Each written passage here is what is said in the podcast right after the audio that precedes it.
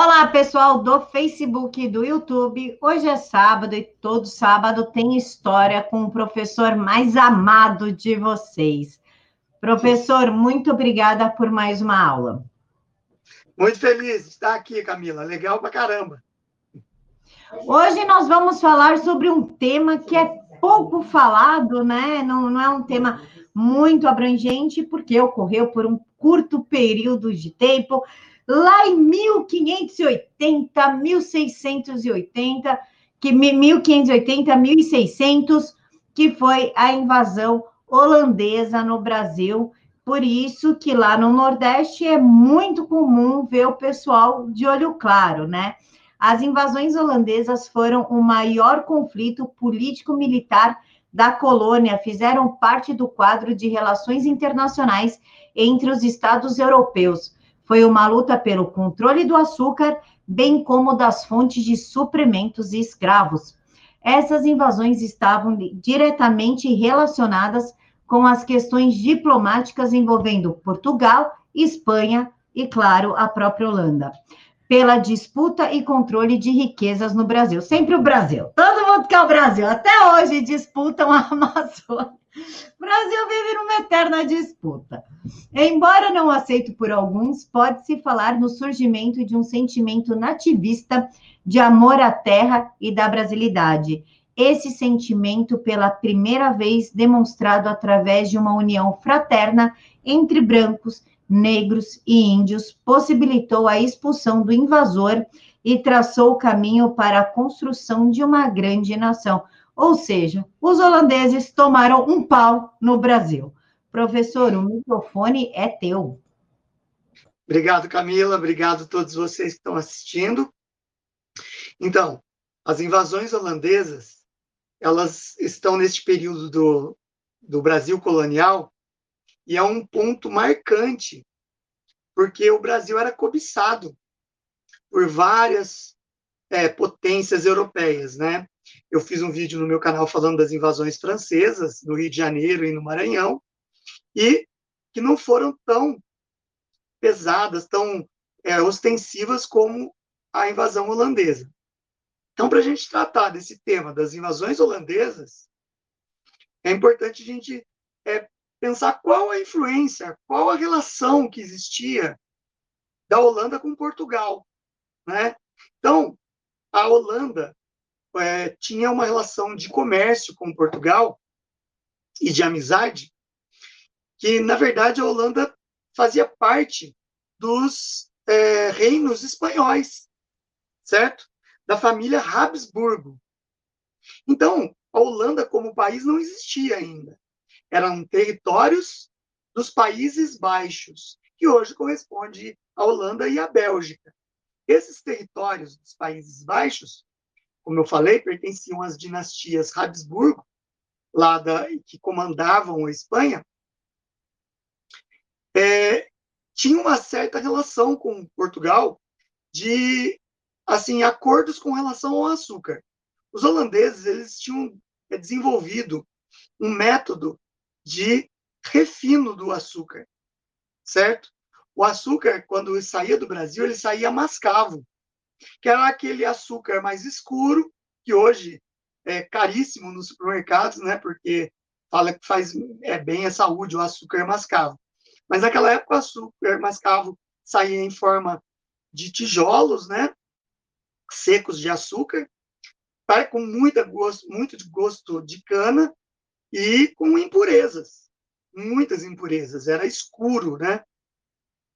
E a Holanda desenvolveu um método de refino e o açúcar supervalorizou lá na Europa. Só que era um segredo esse método de, de refino da Holanda. Então, Portugal, como era uma pequena é, nação e, e tinha aquela intenção de ganhar lucros com as suas colônias pelo mundo, era uma pequena nação em território, mas muito rica no período, né? E ela tinha a intenção de ganhar muito, muita riqueza com seus territórios. Então, o que ela fazia? Ela fazia uma espécie de estanco, que é aquela terceirização que a gente citou em aulas passadas.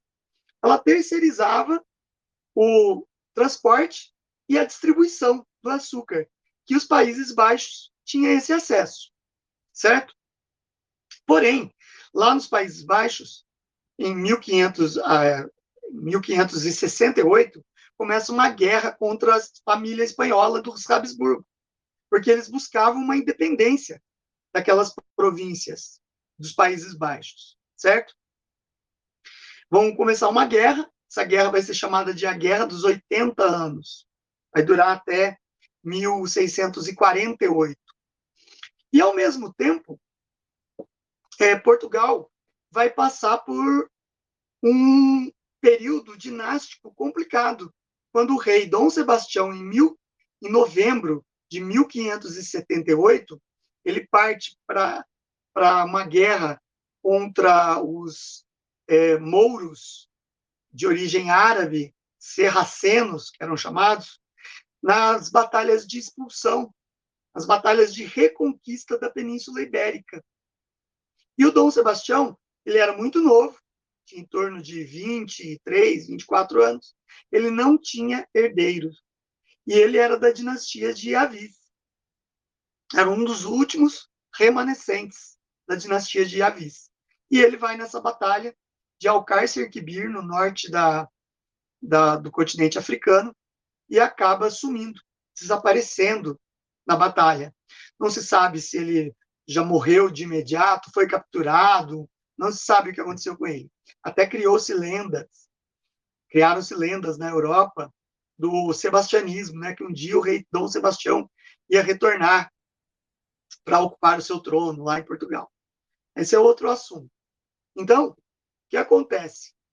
Com essa crise dinástica, ele desaparece, não tem quem assuma o trono português.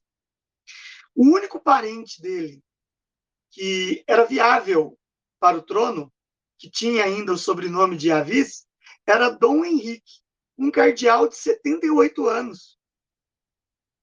E ele assume o trono da, de Portugal. Só que muito doente, já com sérios problemas de saúde, é, não pôde fazer muita coisa e falece em 1580.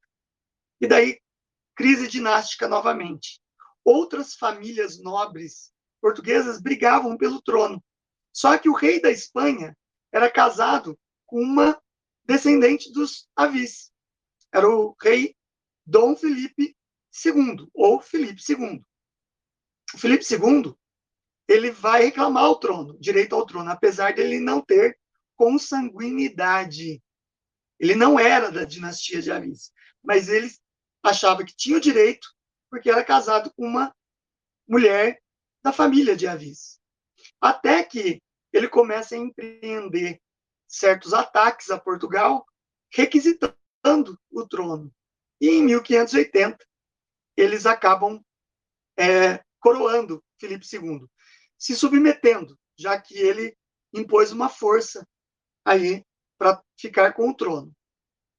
A vontade dele prevaleceu, ele se tornou é, o rei de Portugal como Filipe I. Filipe I de Portugal, Filipe II da Espanha. Estava criado o problema. As províncias é, lá da, dos Países Baixos estavam em guerra com a Espanha. Como que faria agora? Nessa guerra, eles ficaram automaticamente inimigos de Portugal, porque agora Portugal e todas as suas colônias pertenciam à coroa espanhola, certo? Então, o que a Holanda, o que os Países Baixos fizeram? É, começaram a, não queriam perder os lucros do comércio do açúcar, eles começaram a expandir os seus negócios. Lá na Ásia, eles fundaram uma companhia holandesa de comércio, que é a Companhia Holandesa das Índias Orientais, na qual eles é, começaram a tirar os negócios portugueses das rotas das especiarias de Portugal. Isso era muito lucrativo. Como agora Portugal era inimigo, eles não tinham mais por que respeitar e tomaram essas rotas. Como o comércio de açúcar era extremamente lucrativo para os Países Baixos, o que é, eles fizeram? Eles criaram uma companhia por volta é, do século XVII, né? no, por volta de 1605, eles vão criar a Companhia das Índias Ocidentais, Companhia Holandesa das Índias Ocidentais. Essa companhia ficava responsável por retomar o comércio do açúcar na América. Então, eles vão começar a empreender ataques aqui no Brasil. O Brasil, lembrando, era o maior produtor de cana-de-açúcar do mundo, certo? Não existia outras colônias que produzissem tanto açúcar como aqui no Brasil. Então, eles estavam muito interessados em retomar aquele comércio. E a União Ibérica, entre Portugal e Espanha, impedia. O rei Filipe II declarou que qualquer interferência da, é, dos Países Baixos no comércio entre as colônias e a metrópole espanhola seria é, motivo de guerra. É isso que estava acontecendo, guerra com os Países Baixos. Em 1581, algumas províncias lá dos Países Baixos declararam sua independência, formando as Províncias Reunidas, certo? Essas províncias é, unidas ou reunidas, elas é, vão dar origem à Holanda e à Bélgica mais tarde. Então, eles começam a planejar ataques aqui no litoral brasileiro. Um dos primeiros ataques que eles vão fazer vai ser na região de Salvador. Salvador era a capital colonial, né? certo? Então, eles vão, em 1595, primeiramente atacar entrepostos portugueses na costa africana, vão fazer ataques com esquadra naval, né, vão pegar de surpresa, atacando esses entrepostos. Por que, que eles atacaram esses entrepostos é, na costa do continente africano que pertenciam a Portugal? Porque eles queriam ter acesso ao fornecimento de escravos de origem africana. Lá, Portugal tinha esses entrepostos, além de pegarem riquezas do ambiente, do, do, da região, Portugal também se aproveitava que tribos africanas vendiam negros de outras tribos e comprava para levar como escravo. Holanda, a Holanda, a partir de 1595, toma esse negócio muito lucrativo de Portugal, numa afronta direta ao domínio espanhol né, sobre Portugal. Eles tomam e agora eles tinham acesso também à mão de obra escrava, que vai ser levada para a América e para a América Central, certo? Então, é, é, com a tomada desse monopólio do transporte de escravos, eles rumam para o Nordeste brasileiro e atacam em 1604 é, Salvador, cidade de Salvador, capital colonial do Brasil, certo? Eles atacam com esquadras navais. Porém, como o rei da Espanha já tinha deixado sobre é, atenção a região aqui da colônia, os habitantes é, conseguiram é, mandar o, os emissários é, avisar as esquadras luso-espanholas que estavam no litoral e eles conseguiram rechaçar uma invasão. Então, ficou só no nível de ataque. Isso em 1604, certo? E daí eles rechaçam esse ataque, as esquadras é, holandesas fogem. Mas não para por aí. Eles estavam querendo ter acesso à capital do Brasil, porque lá estava toda a documentação, toda a, os mapas, tudo relativo à área produtora de açúcar. Lembrando que a Holanda não dominava o plantio, nem a colheita, e nem a transformação do açúcar em açúcar mascavo. Só dominavam o refino, o transporte e a distribuição, que era a parte mais lucrativa que eles dominavam. Então, para eles ter acesso a todo o processo produtivo era muito importante. Por isso, eles almejavam invadir aqui a região do Nordeste brasileiro, certo? Depois desse fracasso, em 1621, até 1621, os holandeses declararam uma certa trégua. Fizeram estudos náuticos de, de possíveis ataques. E até que em 1624, numa ação orquestrada de uma esquadra com mais de 3.300 soldados né, embarcados em vários navios de guerra, bombardearam sob o comando de ja Jacob Willekens, o litoral é, de Salvador. Bombardearam a cidade. O, o governador da cidade de Salvador naquela época era Diogo de Mendonça Filho. Ele dá a ordem para que os canhões da costa fossem acionados. Mas a força dos holandeses era muito, era esmagadoramente maior. Então, o bispo da, da cidade, o Dom Fradique de Toledo, é, é, foge com a população para o interior, em busca de lugar seguro, já que a cidade estava sob pesado ataque. E, finalmente, eles conseguem ocupar Salvador. É a primeira invasão holandesa, em 1624, certo? Daí eles tomam Salvador e eles têm acesso a todos os documentos, todos os documentos que mapas de regiões produtoras e eles passam a ter acesso a tudo isso. É lógico que a Espanha recebeu essas notícias e agiu rapidamente.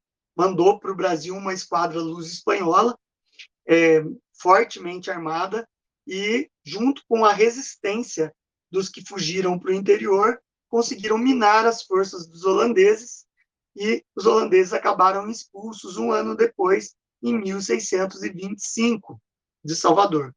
Mas o que eles buscavam em Salvador, eles conseguiram. Ter acesso a as mais ricas informações sobre a produção de açúcar no Brasil. Essa era a intenção, certo? Nessa primeira invasão. Então, meticulosamente, eles são expulsos, porém, com um trunfo na mão. Agora eles sabiam onde eles deviam atacar, certo? E daí a gente tem o início, é, em 1630, da segunda invasão holandesa no Brasil. Só que agora, é, de uma forma estudada, eles partem para Pernambuco. Pernambuco, o estado de Pernambuco, né, que era a capitania hereditária lá, a região de Pernambuco, era o maior centro produtor de açúcar do mundo, certo? Era o maior centro produtor de açúcar da colônia e era o maior centro de produtor, produtor de açúcar de todo o mundo. E aí eles escolhem exatamente lá. Lógico que a documentação que eles levaram serviu para que eles fizessem toda essa estratégia e escolhessem a dedo o lugar onde eles iriam invadir. E daí eles vão uma armada, que era a marinha holandesa, uma armada extremamente preparada, com 7.280 homens, divididos em 65 navios carregados de canhões. Eles perfilam esses navios é, em frente à cidade de Olinda, era a principal cidade naquele período de Pernambuco, e começam um bombardeio. E, ao mesmo tempo, começam a desembarcar em pequenos botes é, os soldados. É, foi fulminante esse ataque.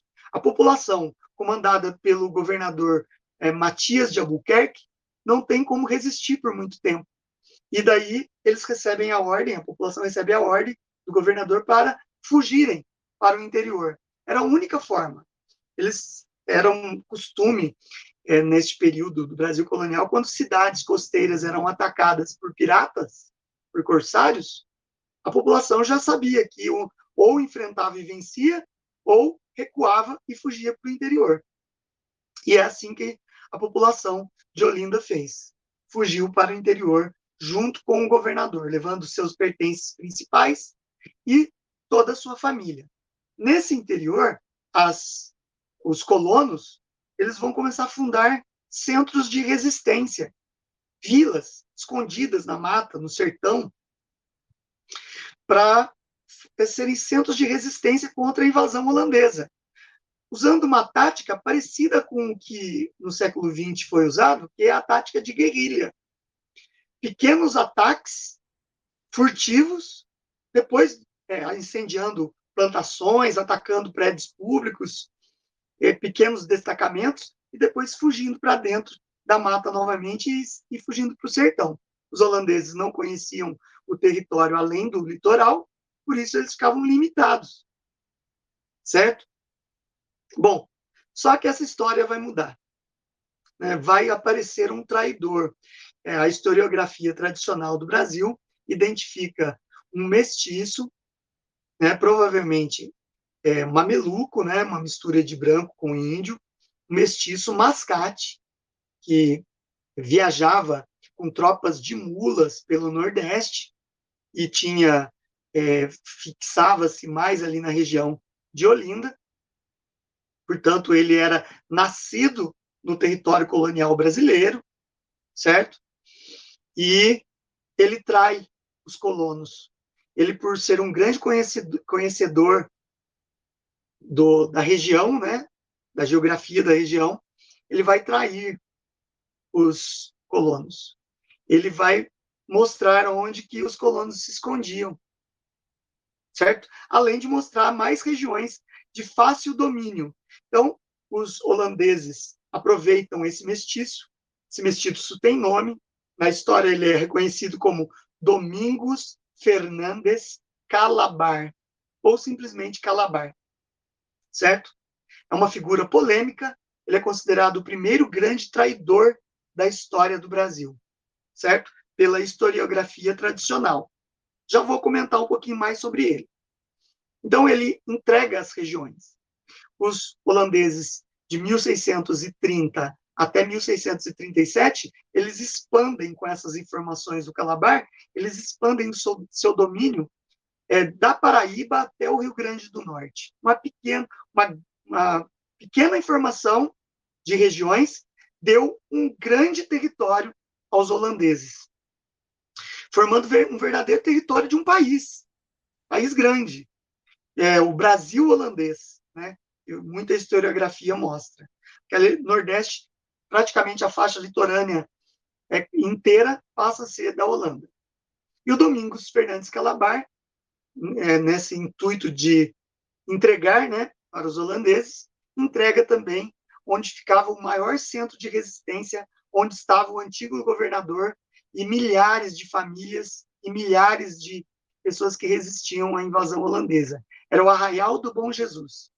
Arraial do Bom Jesus era um arraial escondido, uma, menos que uma vila, com milhares de pessoas escondidas no sertão. E o Calabar entrega. As tropas holandesas massacram é, esses é, é, brasileiros, colonos resistentes à invasão holandesa. Massacram sem piedade. São milhares de mortos entre mulheres, crianças, velhos, adultos, todos mortos pela delação do Domingos Fernandes Calabar. A historiografia progressista, de viés esquerdista, tenta atenuar, desde a década de 70, tentam atenuar a figura do Calabar, essa figura polêmica.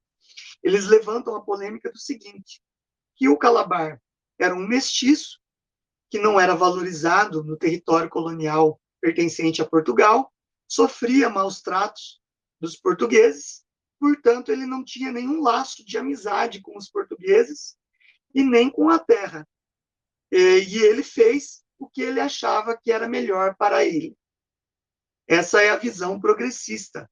Até o Chico Buarque de Holanda, que a gente sabe que é um lacrador de carteirinha, escreveu uma peça teatral na década de 70 chamada Calabar, na qual ele usa este argumento para tentar é, reabilitar a imagem de Calabar como um, uma pessoa que buscou o melhor para si e renegou os maus tratos dos portugueses, já que o invasor era me tratava melhor a pessoa dele, certo?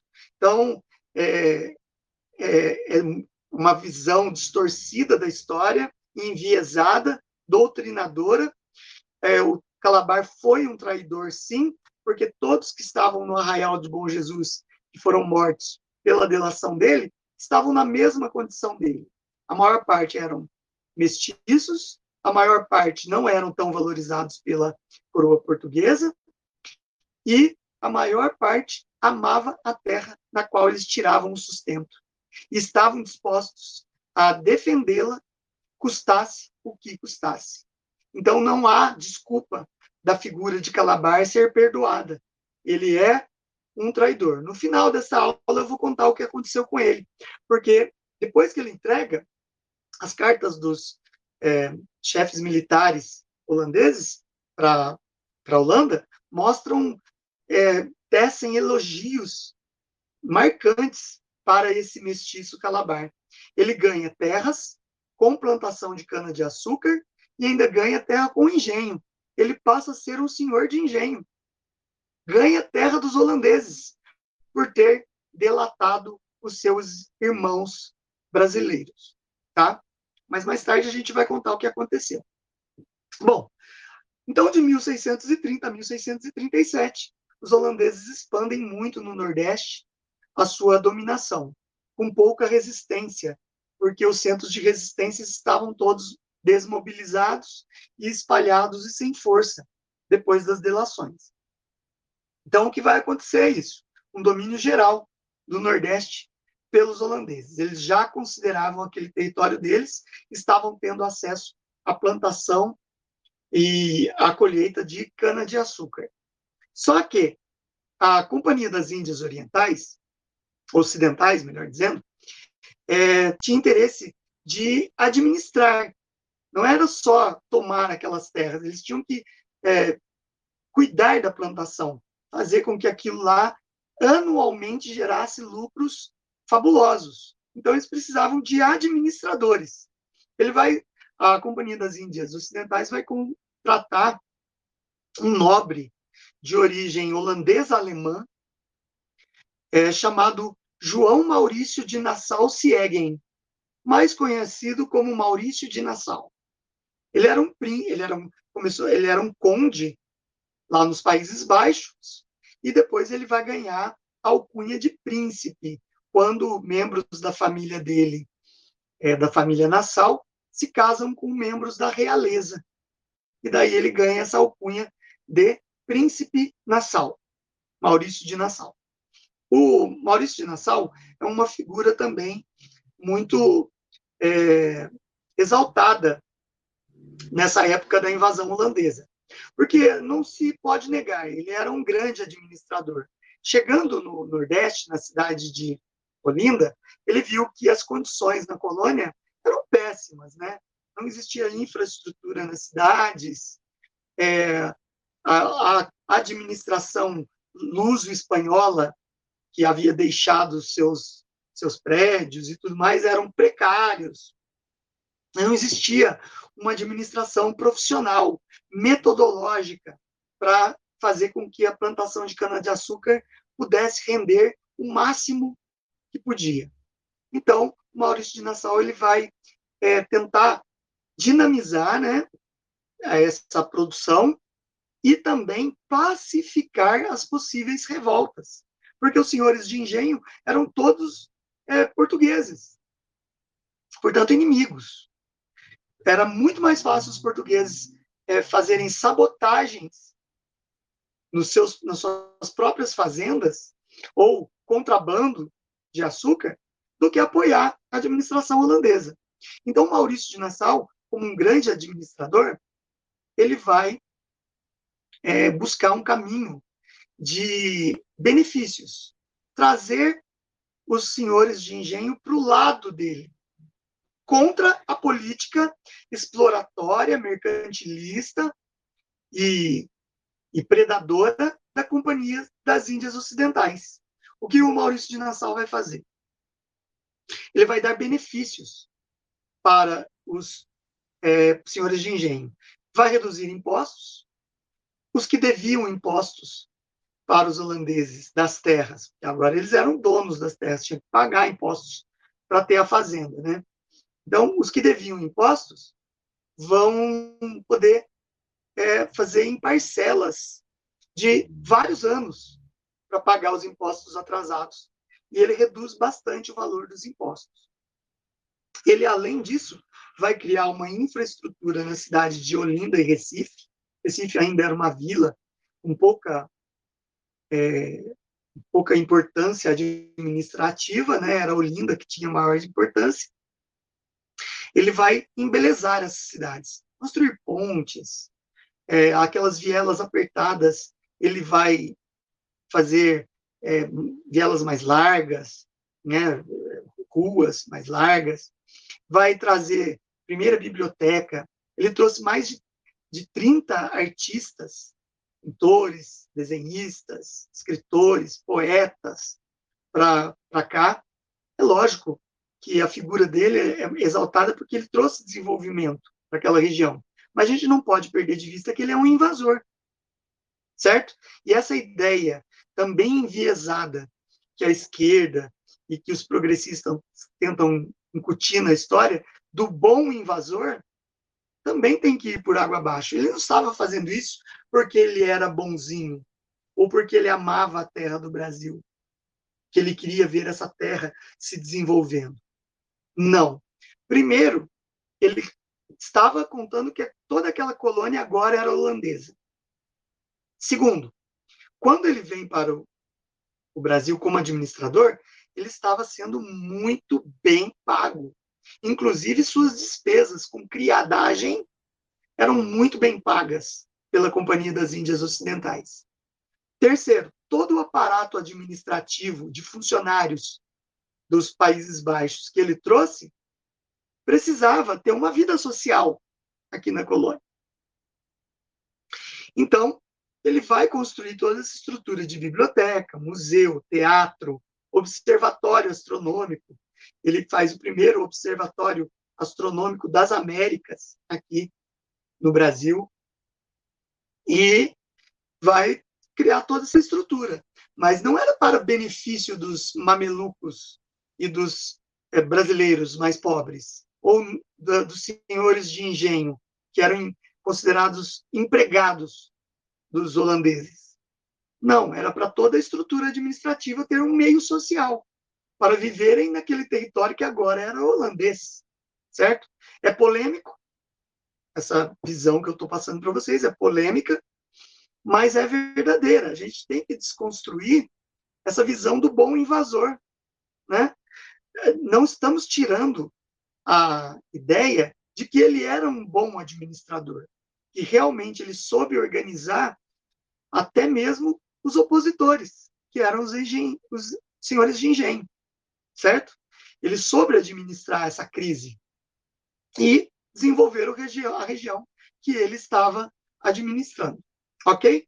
Bom, então nesse período que vai de 1637 até a proximidade da época que caiu o, o governo holandês, que é mais ou menos 1654, é, vai ter uma série de, de prosperidade na região nordestina. Eles vão produzir muito açúcar, os senhores de engenho vão ter muitos benefícios na questão de impostos, vai ter as cidades vão se desenvolver como entrepostos comerciais poderosos, e Portugal e Espanha, que eram é, a União Ibérica, né, estava tentando se organizar, porque eles perderam lá na Ásia também territórios para a Companhia das Índias Orientais. Eles estavam tentando se organizar para retomar todo esse período aí, toda essa época de dominação holandesa, certo?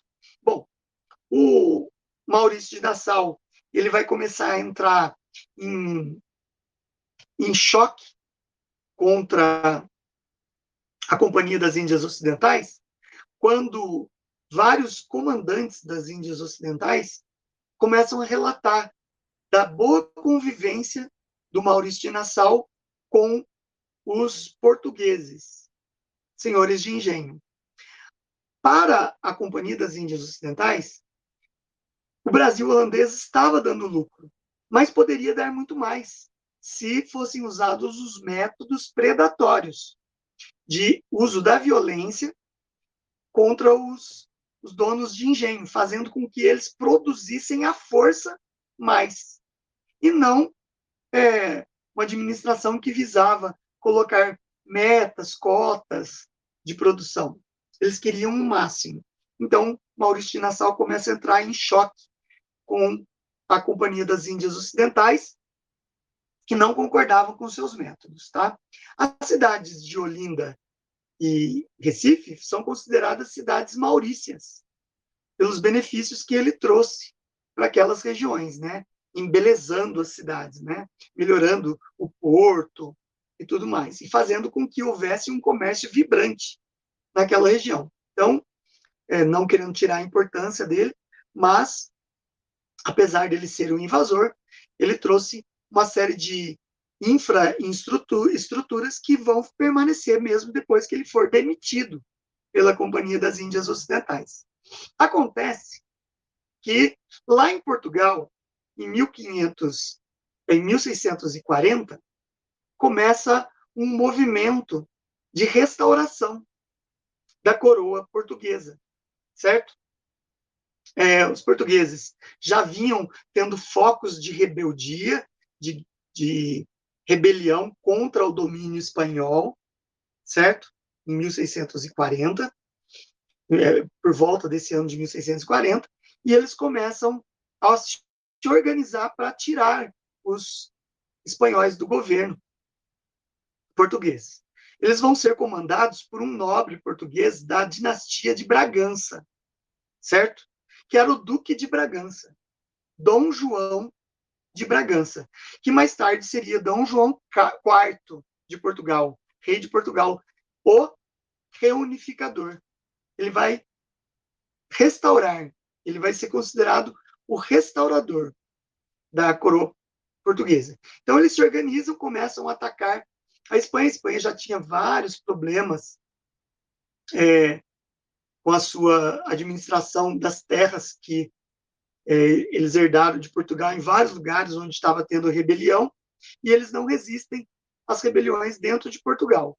E daí, em 1640, na cidade de Tomar, eles assinam o Tratado de Tomar, que eles cedem a coroa portuguesa novamente a uma dinastia portuguesa. E daí Dom João assume como, como Dom João IV é, de Portugal, certo? O Dom João IV, daí ele ganha a alcunha de o restaurador. A partir desse momento, é, que Portugal separa-se da Espanha, Portugal começa a querer retomar as suas terras aqui na América, né? Estavam dominadas pela Holanda. E vão começar a trabalhar para que isso acontecesse. A, as colônias é, holandesas aqui no Nordeste estavam passando por problemas com Maurício de Nassau, eles vão chamar Maurício de Nassau para é, lá a sede lá na Holanda e vão acabar demitindo e colocando 13 administradores no Nordeste holandês. Os 13 administradores tinham ordem para não facilitar, para tratar os portugueses como empregados e aumentar os impostos, porque a arrecadação havia caído ano a ano na administração de Nassau. E isso vai efervescer novamente as revoltas internas aqui no Nordeste, né? Vários é, senhores de engenho começam a se comprometer com rebeliões contra os, os holandeses, certo? Então, as, a Companhia das Índias Orientais pertencia à Holanda, estava em crise lá na Ásia também, porque como eles eram usurpadores de rotas, vários outros países começaram a usurpar as rotas também. E a concorrência das especiarias e das riquezas vindas lá do Oriente já não dava mais tanto lucro para a Holanda. Então, é, o financiamento dessas colônias, principalmente aqui no Brasil, estava em risco. Então, Portugal vai se aproveitar de toda essa desse enfraquecimento holandês, unido aos brasileiros colonos que aqui viviam e que estavam almejando expulsar os holandeses, para organizar o processo de, de expulsão desses holandeses, tá? É aí que vai acontecer é, em 1640, 1648 e 1649, a insurreição pernambucana. É, essa insurreição pernambucana vai ser capitaneada pelas as batalhas de Guararapes, certo? Os portugueses vão mandar frotas navais aqui bem armadas para bombardear as cidades e o litoral holandês no Nordeste, e ao mesmo tempo emissários portugueses que desembarcavam de forma escondida aqui na nossa costa tinham contato com os senhores de engenho e membros da resistência é, colonial que acabaram se organizando. O mais importante disso tudo é que um sentimento nativista de amor à terra vai surgir em todas as raças que aqui existiam, nos mestiços, nos índios, nos negros, que eram descendentes de escravos, que eram escravos, né, e descendiam de africanos, e agora esses negros já eram nascidos no Brasil, tinham amor àquela terra, e os brancos europeus, que também eram descendentes, e agora viviam no Brasil e eram nascidos aqui. Eles vão desenvolver esse sentimento de amor à terra, de defesa do território, e vão lutar. As batalhas de Guararapes envolveram várias batalhas, né? Elas são chamadas de Guararapes porque se ficam no, na redondeza de Recife, onde tem os Montes Guararapes, certo? E ali foi o palco das grandes batalhas. Foi teve a batalha de Porto Calvo, a batalha da Campina, da Taborda, que foram é, cruciais para a vitória é, portuguesa e também é, dos colonos, certo? Foi na Batalha de Porto Calvo que os portugueses encontraram a figura de Calabar, senhor de engenho agora, né? Calabar. E eles capturaram Calabar depois de reconhecê-lo, né, saber que era ele. Ele foi julgado como traidor e foi enforcado. Seu corpo foi esquartejado e colocado no forte na região de Porto Calvo. Tinha um forte lá militar que foi retomado na batalha e eles colocaram é, pedaços do corpo do, do Calabar ali exposto, que já era uma uma tradição de, dos portugueses contra traidores de lesa majestade fazer isso. Né? Vai acontecer isso com Tiradentes, vai acontecer isso contra Felipe dos Santos também, né? mais tarde.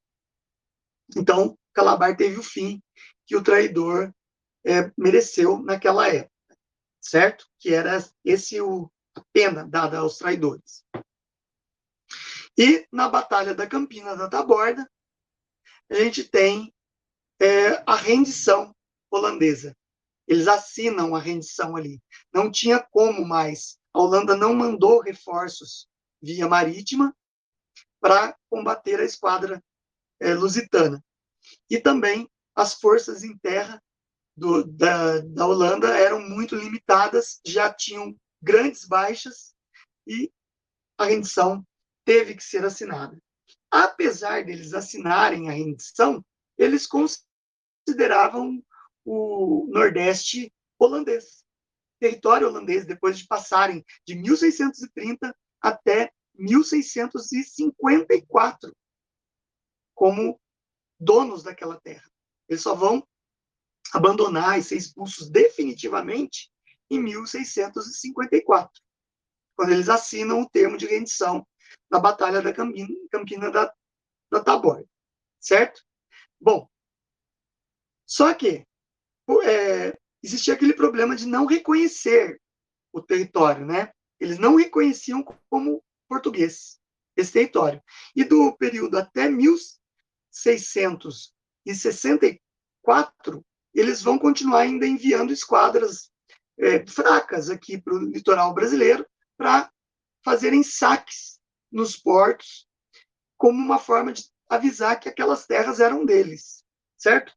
É num tratado, em 1661, que Portugal vai consolidar que as terras voltam a ser do Brasil oficialmente. Já eram de domínio português desde 1654, em 1661, assinado o Tratado de Haia, chamado a Paz de Haia. Haia é uma cidade da Bélgica, certo?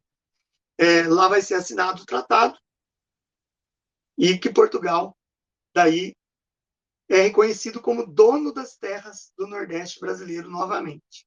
Mas, em troca, para que a Holanda não fizesse mais ataques às terras, é, os portugueses tiveram que ceder é, territórios na Ásia, nas ilhas Molucas, que pertencem à Indonésia, onde passa o outro lado do Tratado de Tordesilhas, por sinal. Tá? Então, eles cederam as ilhas Molucas para os holandeses e também algumas terras lá na, na África, certo? E daí estava reconhecido que o Nordeste holandês voltava a ser português e mesmo já na administração portuguesa. Foi uma situação muito propícia para os brasileiros descendentes de africanos e de portugueses, porque para eles era uma vitória de um povo que defendia a sua terra, o seu território, o seu modo de vida, certo? Isso é chamado de sentimento nativista, certo? Um sentimento de brasilidade. Pela primeira vez na história, se desenvolveu esse sentimento contra o agressor, contra o invasor, certo? Então a gente vai tratar agora das consequências da invasão holandesa. Bom, Portugal teve que pagar também para a Holanda 8 milhões de florins, que era a moeda holandesa. Tá? 8 milhões de floris, florins equivalia a 65 toneladas de ouro para ser pagas em 20 anos. Tá? E Portugal teve que honrar essa dívida. Caso não honrasse, a Holanda voltava para atacar o território. Então, o Nordeste é, brasileiro tinha tudo para ser pertencente à Holanda. Foi é, realmente um, uma, uma, um reconhecimento de, de muito lucro que eles podiam tirar da terra brasileira, que fizeram eles não abrirem mão dessas terras. Ok? Bom, então as consequências. O Maurício de Nassau, ele foi demitido pela Companhia das Índias Ocidentais, mas alguns anos depois ele foi recontratado para tocar as colônias holandesas nas ilhas do Caribe, chamadas Antilhas, certo? E lá, o Maurício de Nassau, agora que os holandeses dominavam o plantio, ah, o cuidado com a plantação, o, e também a colheita, transporte, refino e distribuição. Agora eles tinham a, a linha completa da, da cadeia produtiva. Ele vai instalar isso aí lá nas Ilhas das Antilhas. E logo as ilhas lá começam a produzir açúcar já refinado, que acaba derrubando o preço do açúcar é, do Brasil, que os portugueses ainda não dominavam o refino e assim acaba-se, põe fim. Uma das consequências é o fim do ciclo canavieiro no Brasil, ciclo de exploração da cana-de-açúcar. Começa a acontecer um declínio. Com esse declínio, os senhores de engenho vão perdendo seu poder é, patriarcal, vão perdendo seu poder político naquelas regiões do Nordeste. E a riqueza no Brasil vai ser transferida de lugar. Vão a partir de 1600, vão começar a descobrir, o final de 1600, vão começar a descobrir as jazidas de ouro, os bandeirantes, vão começar a descobrir as jazidas de ouro na região de Minas Gerais. E daí passa-se para outro ciclo, que é o ciclo minerador no Brasil, que é um ciclo de grande riqueza também. E a cana-de-açúcar, com todo o seu aparato é, social, acaba entrando em decadência, tá? Isso vai causar também uma migração da mão de obra escrava negra para a região das Minas, ok? Outra consequência foi que o povo brasileiro, esses brasileiros nativistas, que sentiam orgulho desta terra e a defendiam, começam a organizar diversas é, batalhas e revoltas contra a dominação portuguesa, são as chamadas revoltas nativistas. Revolta dos Beckmans, no Maranhão e Grã-Pará, revolta é, dos Emboabas, em 1609, na região de Vila Rica, é, a revolta dos Mascates, ou Guerra dos Mascates, entre Olinda e Recife, e a, a revolta de Felipe dos Santos, ou revolta de Vila Rica, que vai ser também uma revolta nativista. Essas quatro revoltas eu explico na aula que vai entrar agora às três horas no meu canal, tá? para quem quiser assistir. Encerrando a aula aqui, corre para lá para vocês saberem é, dessas revoltas. Essas revoltas foram pavimentadas com esse sentimento nativista nascido da expulsão dos holandeses, tá? E mais tarde, essas, esse sentimento de brasilidade é, vai repercutir também na Inconfidência Mineira e nas demais revoltas que vão tentar separar o Brasil de Portugal, tá?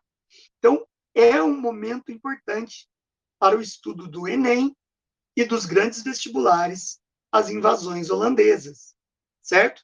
Outra consequência que a Camila citou na introdução foi que deixaram uma herança genética aqui no Brasil, né? É muito comum a gente ter contato com pessoas do Nordeste que têm cabelos claros, olhos claros e pele muito clara.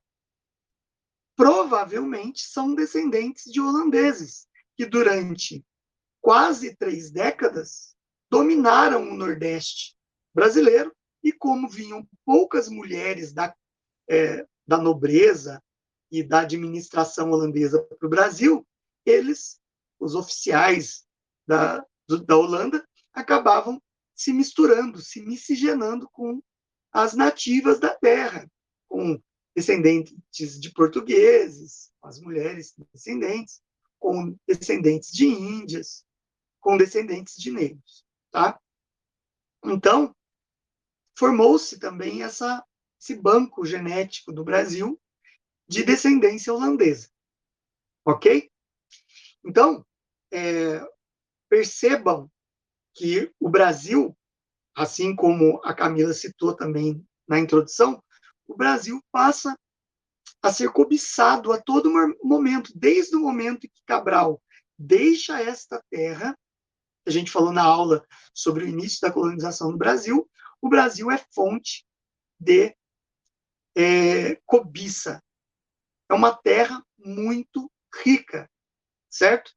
Durante fazendo um pequeno histórico, né, para a gente entender, teve, durante o período pré-colonial, o Brasil ficou semi-abandonado, é, vários piratas tentaram roubar o pau-brasil daqui.